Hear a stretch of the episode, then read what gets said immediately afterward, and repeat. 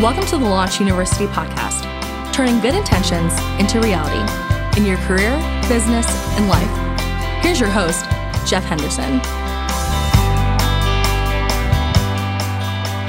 Hey, everybody, Jeff Henderson here with you. And today's question is Have you ever worked for and with a life giving leader? And have you ever worked for and with a life draining leader? Kevin Jennings, you go first. Just kidding. You don't have to answer that. I, was, I was like, uh, I plead the fifth. so today we're going to uh, work uh, and, and meet with my very good friend Tyler Reagin, who is the director of Catalyst. But Tyler, you and I go way back. Way I, back. That was 15 years. Yeah. So I think we first met when you were at Athens Church. That's right. Yeah, when we started Athens Church, and I got to know you, you and Sean were good friends. Yeah, yeah, and then have been Browns Bridge, then. and then you done you've done this massive work with Catalyst. For those that aren't familiar with Catalyst, obviously, if you're depending on when you're listening to this, but we're recording this a few weeks before Catalyst launches. Tell folks what Catalyst is, and then we're going to dive into life giving leader. Yeah, it's kind of crazy. It's uh, this year's the 19 year anniversary of Catalyst. Next year's 20, which is Wow. hard to believe. And Wow. um, it started. John Maxwell started it uh, right here, right down the street at North Point. Mm-hmm. Uh, uh, basically, uh, the way I understand it is, as he was getting older, so were the people attending his events, and he was like, "I want to make sure I always invest in the next generation of leaders." So that's when he tapped that guy on the shoulder. Well, you know, and Andy and Reggie were in that conversation, going, "Hey, John, we got to." We got to Right. do this, and Right. I don't even know who you know the chicken or the egg. I don't know who started, but I know that uh, it was under INJOY for a while, and and then it became its own thing. And so for the past 19 years, we've tried to serve leaders who love the church, leaders who, uh, whether you're a banker, you work at a you know a corporate environment, or you're a pastor. We believe as Christians we're called to lead and lead well, and um, and so that's what we we spend our days. We do two really big events: uh, Catalyst Atlanta, which is the one in a few weeks, Right. and then Catalyst West Coast. And then we do one day events, bunch of content, webinars, those kind of things, just trying to serve leaders year round. And so um, it's really an interesting, fun job. I feel like I'm still a pastor, even though I'm not on staff at a local church, but I do it because I, I, I I could not believe more in the local church. It, it's why we do what we do, and so, um, and the local church doesn't have to be the building. It's it's us, Right. You know, it's what we're doing in our job. So that's a little bit what we do. We're just out there trying to serve leaders. and thousands of leaders, and not not just in Atlanta, but as you mentioned, all, really all, all over Yeah. the country. And then you have such a huge followership online Yeah. as well. And so today, what we want to do in the podcast, we actually want to go through three areas, and I think this will connect to all of you, but maybe one of these will connect more specifically. We're going to talk about the life giving leader, some Mm-hmm. principles that we can implement as life giving leaders versus life draining leaders. Yeah.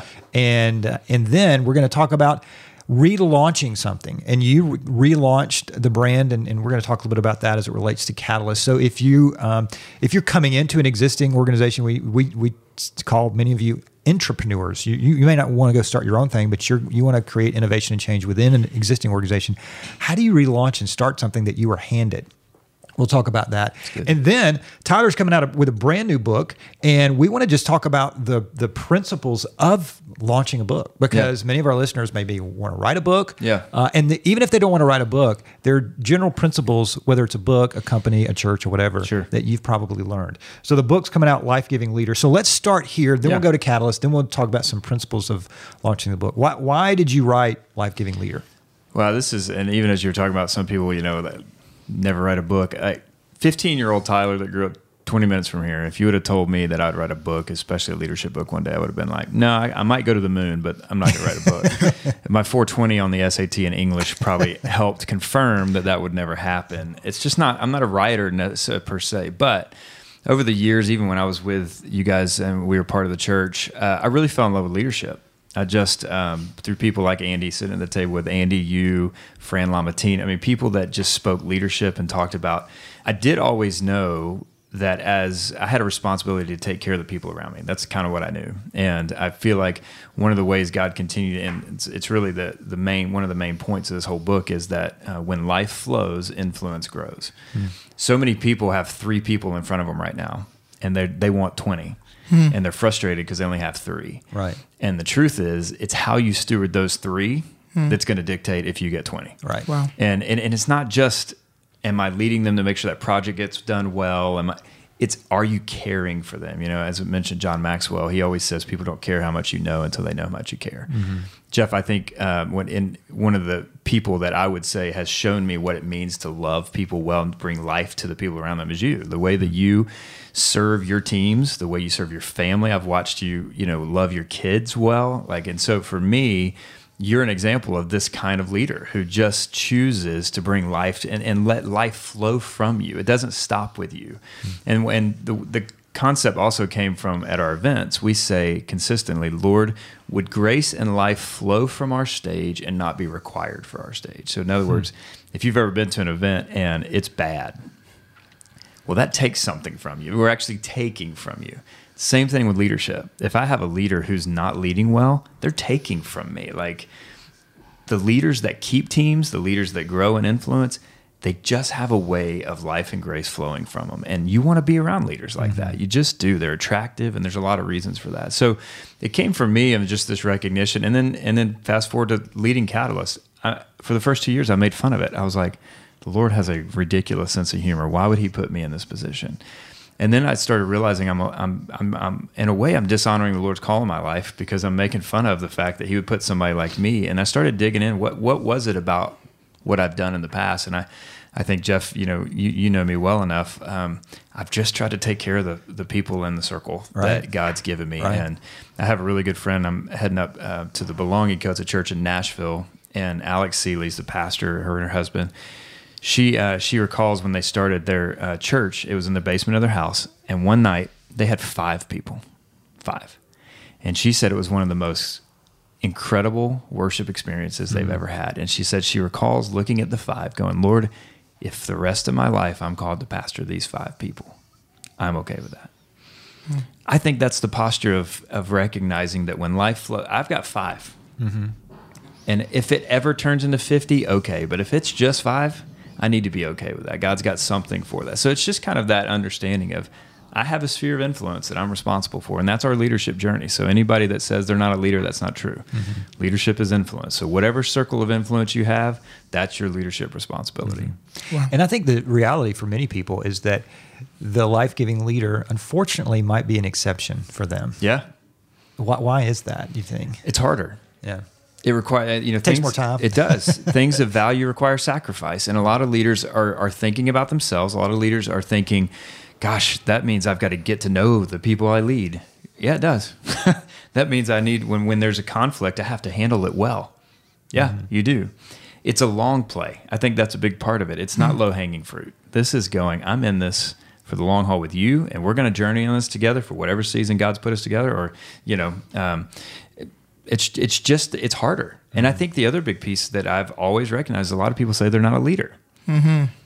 I think that's the other thing that holds them back. And, and again, we describe leadership as influence. It's that simple. If you have influence, which you do with one, two, four other people, then you have a leadership responsibility. And that's what you have to think about as you're thinking about what am I doing with the people around me. So I, I just think it's harder, but it's worth it. Mm-hmm. Things have, I remember buying a car when I turned 16. I saved 700 bucks. It was the ugliest Toyota Corolla you've ever seen. Had nasty purple tint on the windows.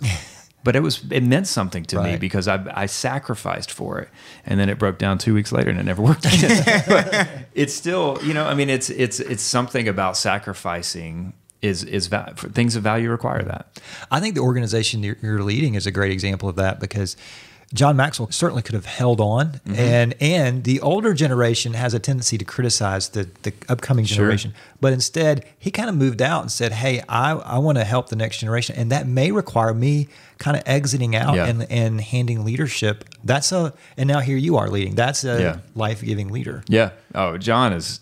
I mean, you've I've never met honestly. I've never met somebody who knows John well, who doesn't say that guy has given me everything. He's the most generous with his time with his money, with his influence, with all of those things. And um, so he definitely did that. And then, but you're right. I also know if, for every one John, there's seven not John. Mm-hmm. and, and, what I'm sitting here going is, we can't leave the church, we can't leave our organizations, we can't leave our businesses to that legacy that one in 10 are really good life giving leaders. You know, I, I, want it to be 10 out of 10. Like, right. what does that look like?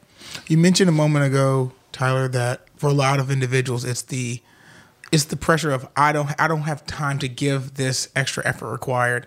Are there any other reasons you think people would or you know for that one in no, one out of yeah. ten why the other nine aren't life giving leaders? Yeah. Because I think that when someone hears the concept, whether or not they want to make the adjustment, they're going to say, "Yeah, that sounds awesome. Like I would love for people to think of me in mm-hmm. this way." I don't think most leaders want to be despised or, or you know by their teams. So I'm curious as to what you've seen or observed Yeah. that stands in the way that keeps that ratio the way it is. Well, I have two thoughts. One is I actually think you don't have time not to. Hmm. Like, if you're going to lead a great organization, if you don't take care of your people and love them well, you're going to spend more time rehiring than you are going to spend taking it. People just don't recognize it takes away from the mission. Like if you're all mission driven and you're going, yeah, but you're burning through people like it's like it's your job. You know how much time you invest in somebody for a year and they leave, that sets you back significantly financially and with just momentum. Sure. Why not spend a little bit of time and take care of those people? Make them want to stay. Make them. My, my- here's my my. Uh, I felt this when I was at Browns Bridge too. Was um, I always said when God calls me from here, I want it to be that I'm going. I do not want to leave this place because I love it. Or if they're on my team, same thing. I don't want to leave because I love it, but God's called me to leave. That that for me has kind of been the thing. And so um, I, I can. I mean, from what I can tell in the last six years or five years of being at Catalyst, on on one hand, maybe the staff that just left because they weren't loving it or it was the right wrong job, but most people have left going, I don't want to leave they're in tears. They're like, I don't want to leave, but I know God's calling me. Well, that that to me is a win. That we've created a place where, and and you got to hold people like that. So the first thing is, I, I think um, you don't have time not to. Like this Sure. is this is more important than your 15 minutes of making sure your email got done. Like, Yeah. like it's a big deal. Um, I think the other thing is just um, nobody has it modeled there's just and that's why those few rise to the top. The ones that really are life-giving to people they continue to rise and influence because people go i what, what are they doing? And I, I, i'm not going to speak for you jeff but i bet you would say similar things but it's not a competency thing. Hmm. It's a care thing. It's figuring out man and, you know I, I know jeff's assistant really well and he's learned kristen Kristen is different than Lauren, and Kristen is different than Al. And I mean, she mm-hmm. just did. So leading Kristen takes some time to know how do I lead her differently than these other people. Again, when you confront people, you can't confront them in the way that you want to be confronted. You got to confront them in the way that they're going to receive it best. Yeah. that takes a little extra step, but it's worth it because it's a long play. If you take care of Kristen now, Kristen stays with you for how long, Jeff? Uh, 15 years. 15 years. Because day in and day out, Jeff's made little deposits and has been life giving to her.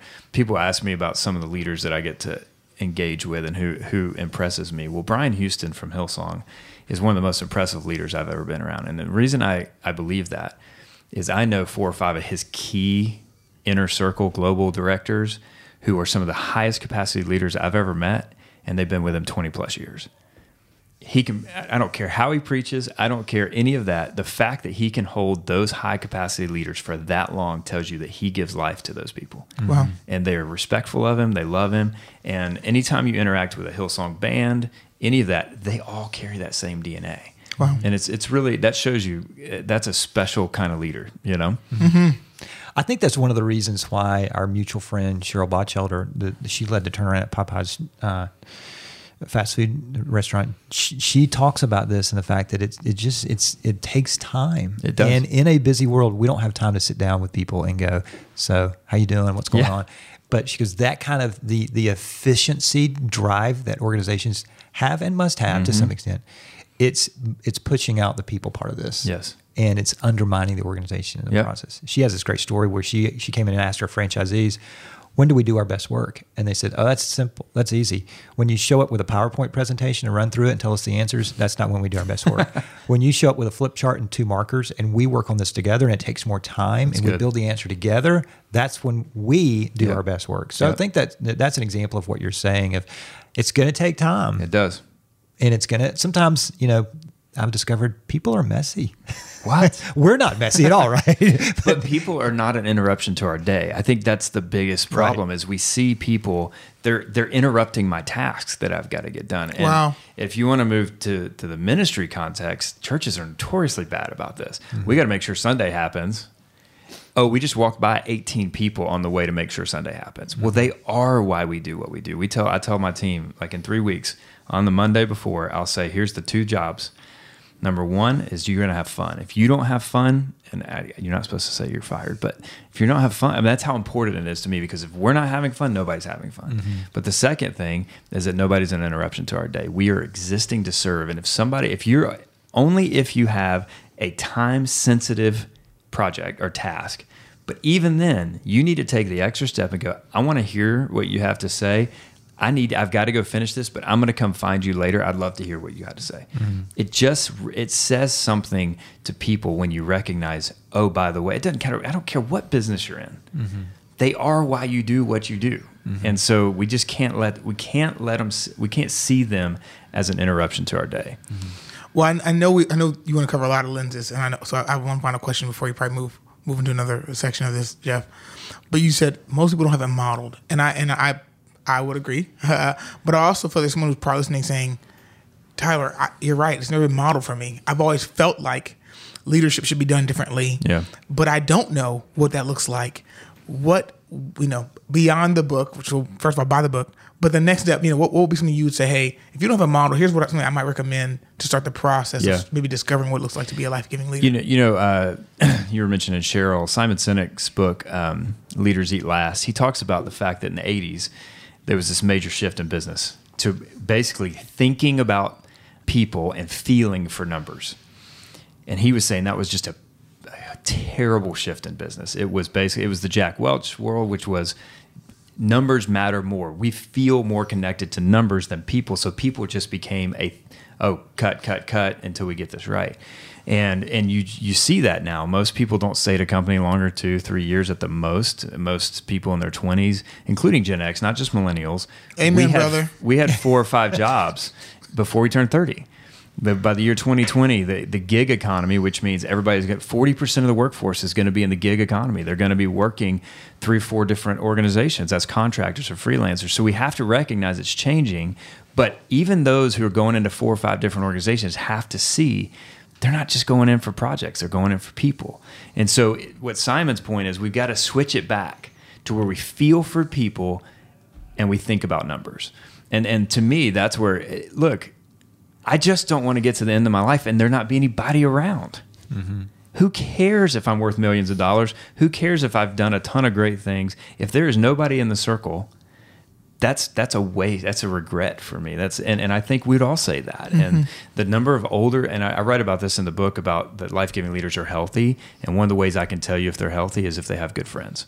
Mm-hmm. Because I have a ton of seminary professors, of leaders I know who are in their my parents, you know, in laws, whatever, who are in their 60s, 70s, and they don't have any close friends. I don't want Catalyst, North Point, any title ever on my tombstone. All I want is husband, father, and friend. If I can do those three things well, then I feel like the rest of it will kind of take care of itself.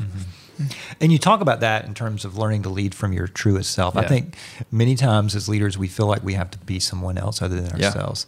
So, how do we learn to lead from who we are and to be comfortable with that? Yeah, there was a. I think I heard this from Andy the first time. Uh, Andy Stanley, the first time I ever heard it. But there was this. Uh, I read the article. This lady was a hospice nurse in Australia, and for seven years she would reg- she would uh, interview people on their deathbed about what their biggest regret in life was, and the number one, not even close second, number one was I was never who I really wanted to be. That's a sad. I mean, that, but it's true because if you think about it, how many people do we know that end up acting like the circumstance requires, the people require, the the job requires, the whatever? They don't feel like they can be themselves. And um, it- this happened to me years ago. I had a leader tell me that if I wasn't successful, it was probably just my personality. Well, that's a little painful. That stings a little bit. And in that moment was a life it was a life altering leadership moment for me because I I thought about Psalm 139, which simply says, "I was knit together in my mother's womb." God knit me together while looking at the breadth of my life. And again, it was funny even when the publisher was like, "Is this going to be a faith-based book?" and I was like, "That's kind of all I know." So I you know, and uh, even if you're listening and, and faith is is something you're you're wondering about for me this is the it's just the scope that I've come through and so that's why I talk about it like that. But I also believe that we were we weren't a mistake. And so many people spend their life in tension because how they uniquely were wired and created and made is counter to what they're doing right now. And if you just go forget the faith based side for a minute, if I hire anybody and they're working 60, 50, 60% of the time in learned behavior, they're going to be exhausted and miserable but people spend their lives doing that. And um, one of the ways I like to describe it is Taylor guitars or acoustic guitars. Mm-hmm. They have a patent on the neck of their guitar because it's so uniquely designed. So I've done this exercise actually before when I've spoken. I'll have somebody come up who's never played a guitar in their life and have them try to play this incredibly well designed, beautiful instrument. And it's horrible. Like the tension I feel watching them try to even hold the guitar is painful. But I've been around leaders who I feel that same tension, and I know they do internally because they're not making the right sound. Mm. But when you hear somebody play that guitar the way it's designed, it's gorgeous. What if we had businesses full of men and women and leaders who made the right sounds? who were being played the way they were designed. The most life giving men and women I've ever been around are okay with who they are. Now they're going to grow and they're going to get better, mm-hmm. but I think they're they're comfortable in their skin, mm-hmm. and they're almost a little bit proud of their uniqueness. And the the very thing, if you look at Right Path, which is an assessment we've uh, we've done at North Point for years, the thing that the leader who told me my personality was part of the problem, what he didn't like was I'm not high and precise and organized. But the opposite of precise and organized is instinct and improvisation. Do you want to know the two greatest qualities for me as a producer at Catalyst? It's those two qualities right there. So the, the very thing that I was like, kind of, ah, that's not a good, is the thing that has made me good at what I do. Wow. So it it's just recognizing that. And for me, I can't stay where I'm trying to be precise and organized. That's a bad decision. Now I can't act like it doesn't exist and just be like, sorry, y'all, I'm never gonna get a detail right in my right. life. But so I just feel like that those who bring the most life, they have it in them because they're okay. They're not fighting this constant struggle of, I'm not myself. Like I'm fighting this tension. I mm-hmm. sound right. Mm-hmm. You know what I mean? Yeah. And that's what you've done really in, in your years at Catalyst now. And in terms of, you know, you, you moved it from a for profit to nonprofit entity, all of that, kind of relaunched it. Yeah. So let's, um, obviously, we're not moving from the book because these are principles of the book, but tell us about your years at Catalyst, um, you followed another former Launch Youniversity podcast guest, Brad Lomenick, yep. who kind of helped the transition from John and for sure, Gabe for a number of years. Guys, yeah, yeah, Gabe, um, who's doing great work with you.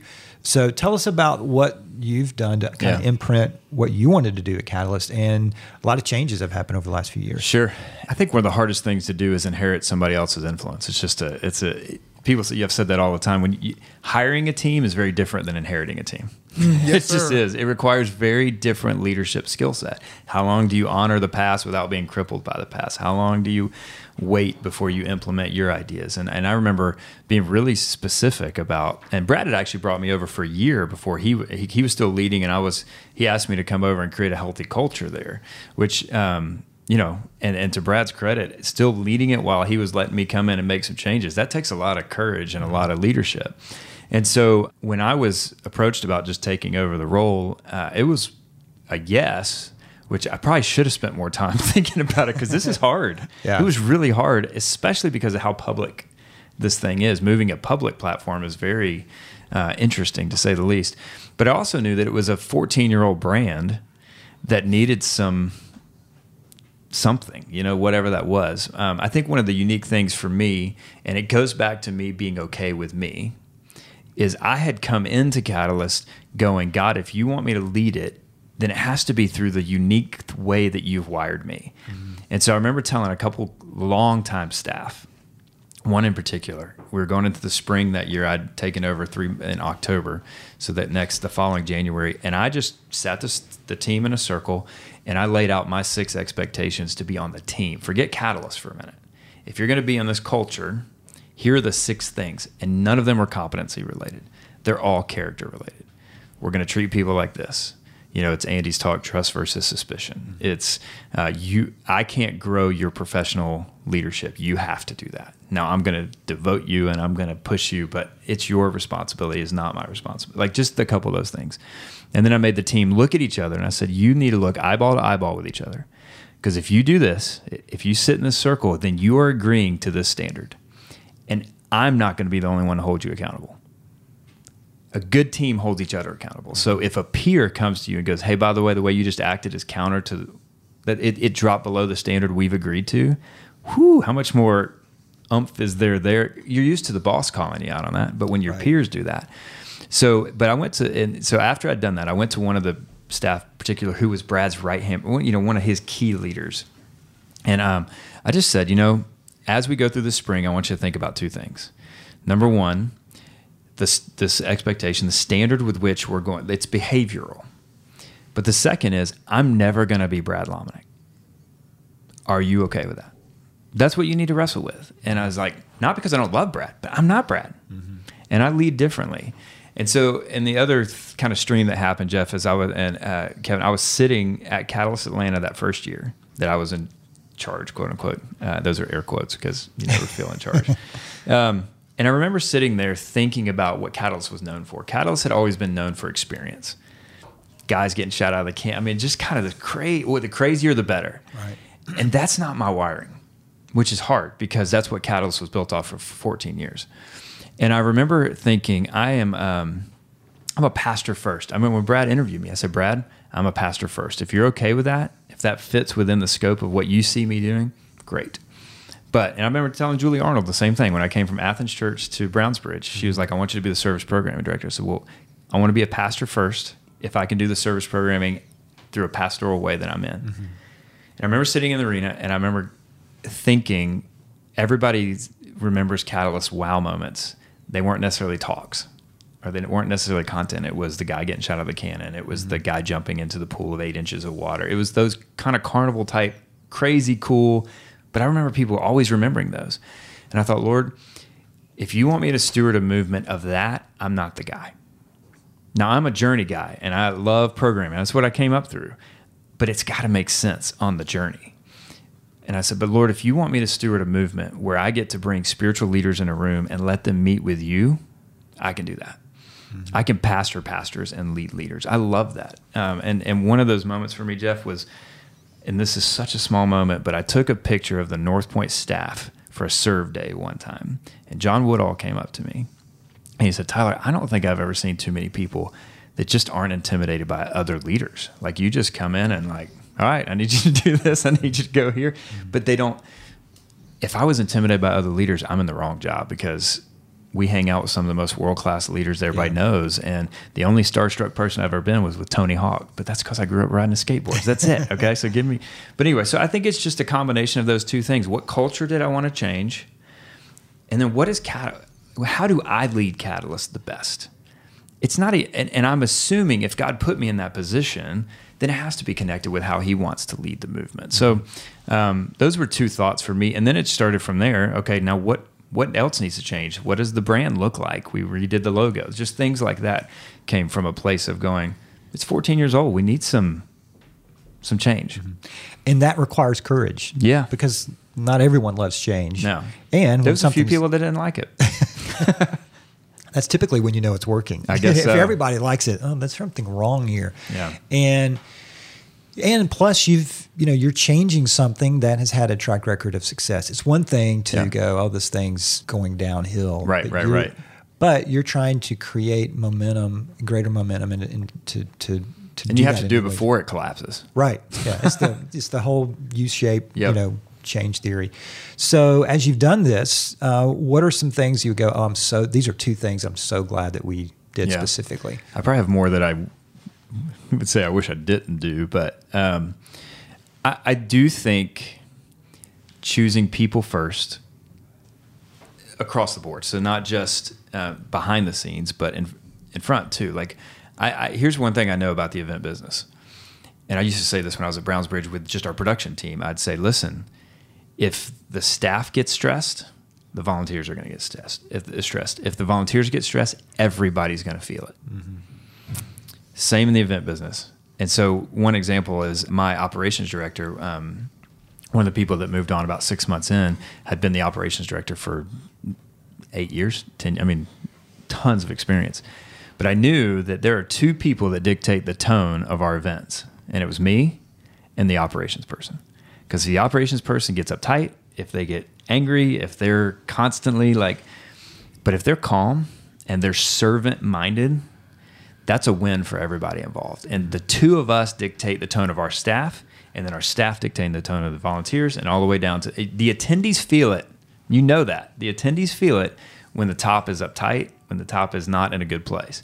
And so um, the person I had about ten candidates, and one of them um, happened to be six months or five months pregnant at the time. This was leading into our Catalyst Atlanta event, so we were. If she was the right person, that was not a great scenario because we had our biggest event of the year, and we were going to have to basically go. We're going to have to wait for her and I just knew she was the right person. She carried the DNA. It was a long play, and I, I, think that's a big part of this conversation. It was a long play, and she said she recalls a meeting with all of us, getting in her car, crying, going, "There's no way they're going to hire," because she knew the same thing. She knew that it was going to be four months before she could even show up in the building, mm-hmm. and she goes, "There's no way, but that's the job I'm supposed to have," and I knew she was the right person. Mm-hmm. So we just figured it out and I called her a few weeks later and I said, I want you to have the job. She's like, You're kidding, right? And I was like, No, because you're the right person. We'll figure out this next four months. And that's one of the best decisions I've ever made. She has been a rock for us. And again, one of the biggest reputation changes is people have come to our event. they're like, It seems so calm. That's not coincidence. Mm-hmm. That's because we've hired the right people to create the right culture, and um, and that allows leaders. If it's tense, we're taking from them again but if they come in and they're not feeling this tension, they feel calm, then their hearts are open to hear what what whatever you know message or thing they've got to say. So that was one uh, one big thing for me. Another positive is just I don't care what you do publicly; it's how you how you build the brand privately. For me, it was going face to face. I went for a year and a half face to face with every speaker and major sponsor, and I just got to know them. And I said, "Hey, what I don't know what your experience has been like. How do we serve you better? How do we partner with you better? Are there ways that that you've always gone? Eh, because there were some times that sponsors were like, "Yeah, we feel like you guys always get the best end of the deal," and we did. But when you go to them and go, "Hey, did you ever feel like we always got the best end of the deal?" Their face was like, "I can't believe you're saying that." but that that private, it's it's the public loyalty private, but it's you get private leverage with these people, they're with you. Mm-hmm. And so for me to develop relationships as the quote unquote director or whatever, they were like, I can't believe you flew out here just to meet with us for two hours. Mm-hmm. It was worth it. Yeah. Because they've been with us a long time now. And um, so I think it's a couple of those decisions. And then we made some bad ones along the way. We've really messed up a few of those. One, one of those I'll tell you about is we got rid of Catalyst Dallas, and that event was working there was a lot of things that didn't feel great about it. Mm-hmm. But if I were to look back at it again, I'd go, mm, I might have kept that one for a couple more years, you know. Mm-hmm. But that was a business decision that you're trying to kind of make your best, you know, decision on, and, and uh, that's one that I was like, eh, if I had that one back, I'd probably do that one again. Wow. But that's what's going to happen, right? When yeah. you make these decisions. Wow. Well, leadership is guessing. You're guess, it's guesswork in many in many respects. So you got the book coming out. You got Catalyst coming out. Yeah. you got a lot lot happening. I'd love to talk have you talk to us about launching the book. What are principles that you've learned? Because now this is your first book, so this is you know you're you're kind of learning as you go. Yeah. But whether if you're if you're not ever going to write a book, um, you can still learn from what Tyler's about to say with the organization you're launching, the, the church you're leading. However, this they're, they're general launching principles, yeah. whether it's a book or not, that you can learn from. So, what are some things that you've learned as you've gone through this process? You know, this was again. I, mentioned earlier. This, this, I never would have dreamed of getting to do something like this. And most people, I don't think, end up writing a book because they, it's such an overwhelming seeming project. But when you realize most of them take between a year and a half and two years to fully accomplish, it, eh, you can do that. You know, you can do that. I remember my wife, she's more of a planner. I'm not, shocker. But she was like, if you do this many words every day, and I was like, I just looked at her, I was like, that's not going to happen. Um, for me, it was, you know, even just the writing, people were like, you have somebody else write it. I was like, not the first time. I really feel like I need to go through this process. And again, as someone who's not, I'm telling you, on the right path, I'm off the charts unstructured. So this is not, this was not an easy thing for me to do. However, it came out of a place of going, I want to help people. And um, I feel like because, you know, I used to coach teams all the time. This is the stuff I would do. Like it's so it's just kind of trying to put it in into words. And then the other great thing was I've never had a team help take a first draft and make it better. All of my first drafts in school were the last draft, so it's like it's nice to have a team to help do that. What I had a little bit of an advantage, and I'm going to be real honest with it, is the world I live in. We work with all the publishers. I've watched book launches for a long, long time. But here's what I do know I've talked to enough authors that feel like they let the publishers make way more decisions than they did. if I didn't believe in the cover, if I didn't believe in the box I want to put together, if, if we weren't fighting for the right things, I would have a harder time being excited about it. But throughout the process, this is, I had to remember this is mine mm-hmm. book. This is my IP. This is my, like, the publisher is the team that's helping get it out there, and they're going to have very specific ideas. But at the end of the day, it's their names on the side. Guess whose name's on the bottom? That's mine.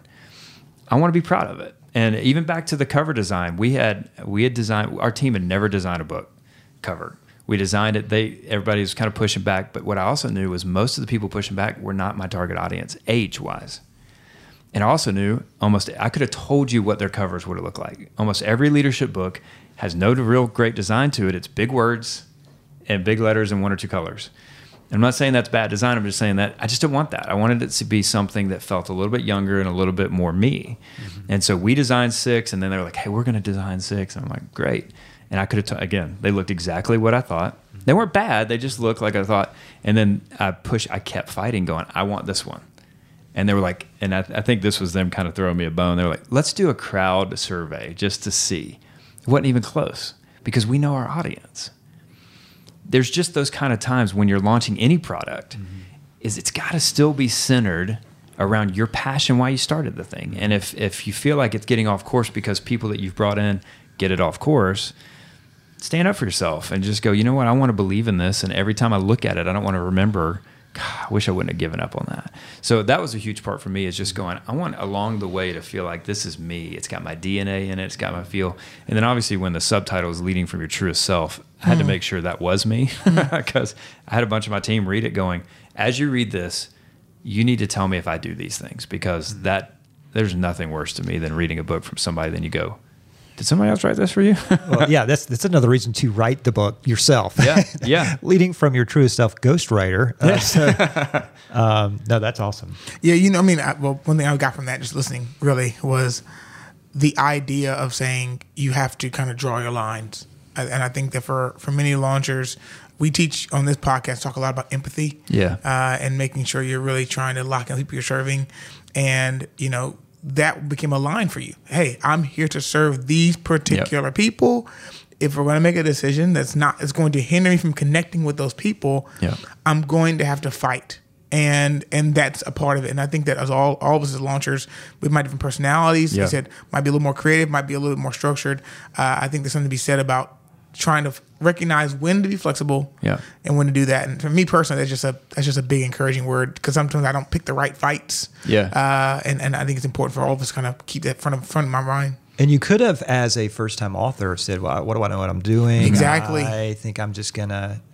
just back off. Yeah. And so, but to Kevin's point, you have to know when the right battles are. That's right. And, and Kevin, I would be remiss. I mean, you are an expert in I mean, you you launched the Start book with with Jon Acuff, which right. I think outside of Tyler's launch was the greatest book launch I've ever seen. So, what, what are some things that you've learned in terms of like a book launch or whatever? Yeah, I, I mean, I think I think for me personally, the big. I mean, I'm, I'm usually contracted by the author and not by the publisher, so that that does matter. And so for me, I'm, I'm a big author advocate. And um, for anybody who's thinking about doing a book, I think it's a really big opportunity because one of the rare moments in a communicator a consultant of your life where a third party organization is completely financially motivated right. to see you and the message that God has given you to go out in front of other people. Right. And so it's an opportunity to say, yeah, what what's my long term play? Those are short term project for the publisher. That's usually a long term play for the author. And I think what happens to a lot of authors is they start to get short term thinking, like mm-hmm. how to hit a list. I'm like, well, that's great. I want you to hit a list, but that might last a week Mm-hmm. Right in our in our twenty our news cycle, we'll forget about it, and you'll be proud of yourself, but it's going to feel very short lived. But what would happen when you're done selling that book and it hits those 30,000, 50,000, 10,000, 5,000, 500 right. people if they connect with you forever? Like like, like a long term yeah. relationship was forged because of how your book transformed them. Well, that could grow your organization forever. That could be your that could become your next 500 most loyal customers. Mm-hmm. You know, and so for me, I think it's really been about helping authors think, okay, yes, when the, the publisher wants to win, you want them to win, you want to sell your book. But please, please, please think beyond this launch because this is someone paying on your behalf to introduce you to other people for the first time. And that this is the first impression and what are you going to do to leverage that Yeah. opportunity? So that's my big thought about it. I mean like i said because people think about book sales and there's tons of techniques i could talk about that but i think for me that that's my big one because i'm like man if you for, for dave ramsey um, that, and, and tony robbins people i got to work with and kind of learn from that was both their mentalities. And so i got to walk in with people who thought when we do this book, what are we doing it for for the next three or four years? And um, and I think no one does it better than Dave Ramsey in that way. I mean, he we always had a three year plan for every book, and they almost always work. That's great. Well, Tyler, how can we help you? Uh, book comes out. September 18th. Okay. Yeah. Um, again, tylerreagin.com is just kind of where uh, we do a newsletter and, and just write leadership stuff consistently. But Catalyst Leader is really, uh, you know, my heartbeat. It's what, what I'm spending my days on. And, and we just want to serve uh, leaders. And, you know, Kevin, something you mentioned there too, like I talk about this all the time, but the truth is, no matter how long you're in this game, serving people is going to be the top priority. I don't care what position you get to. That never excludes you from serving people, and your products need to serve people. Your, I mean, like if people know when your product exists to serve you, they just do. Mm-hmm. And so I think as we talk about all of this, I don't think you ever make a wrong decision when you're p- positioning others first. Hmm. It just seems to help you make wiser decisions. So for me, again, it that's honestly the reason it took me five years to write it because I just didn't want it to be about me. Mm-hmm. I've never wanted anybody to think I came to Catalyst for that. I never. But then I also had to, and part of what I talk about here is having confidence in your calling. There's a point where you have to go. I am the lead pastor of Gwinnett Church, and there's mm-hmm. there's things that come with that that mm-hmm. require my my confidence that Right. God, you've called me to do this. Yeah. It's the balance of confidence and humility. It is. And that's that's what people want to follow. Yeah. TylerReagin.com. It's R E A G I N.com. And if you're listening before Catalyst launches, tell us what's happening this year at Catalyst. So our theme is fully alive, which is actually funny because we came up with that separate from this book. So it's kind of been cool that you know it's kind of weaved together in a way. But the idea is we want to raise up a gener- the next generation of whole leaders, healthy relationally, spiritually, physically, mentally. So we're going to talk about mental health a little bit. We're going to talk about spiritual health. We're going to talk about how to live fully alive lives. I think so many of us um, live partly alive lives. Like w- there's parts of our lives, but I know even for me, I always tell our team we have to go first. So I went uh, to onsite back in January, which is like a week long retreat, counseling retreat, because I feel like there's one or two areas that I grew up with or things that are just keeping that part of my life not fully alive. Well, it's because I didn't want to deal with the pain of it. So, but it's a big deal that all of those areas are alive, and so uh, we're gonna, you know, gather thousands of leaders and talk about that. And You uh, got a full roster of speakers. we do, yeah. So um, Andy Stanley, Craig Groeschel, Dr. Caroline Leaf, Tyler Perry's going to be with us. Um, DeVon Franklin, who's a, pr- a movie producer, Christine Caine. Um, uh, who else is going to be with us? Uh, Lisa Bevere. I heard Um, Scott so- Harrison's going to be with Scott you. Harrison. Yeah, So I'm interviewing Tyler Perry and Scott. They're they're friends. Scott Harrison runs Charity Water. They're friends, and we're just going to talk about in their spheres how have they find found the ability to be fully alive and what's that look like. And so it's it's really fun. You know that we love to do. We'll have pastors for sure, but most of it is business leaders potentially. You know, um, entertainment space, just people that are living in different spheres. How have they figured out this concept in those spheres so that it relates to everybody that comes? Wow. Well, thanks for doing this. Of course. Congrats on all this. And we're just very, very proud Well, you of know, I'd do anything for you, Jeff, because you really are. I mean, and I- I'm I'm really not just saying that. Kevin, you might be this too, and David, you might as well. But Jeff is a life giving leader. He's been that for me. He has exampled that for me. And um, I write this book knowing that I've watched this through people, and Yeah. Jeff, you have been one of those. So thanks for modeling that. Thank you, man. Thank you. Yeah, well, and, and you know what? One messed out there. So, uh, if on on the launch day, which uh, well, when this podcast comes out, so that's going to be the Thursday uh, after the book comes out, we are going to post a photo on our Instagram uh, about the book. So just giving you a heads up right now. So if you go to Instagram, you're going to see an image.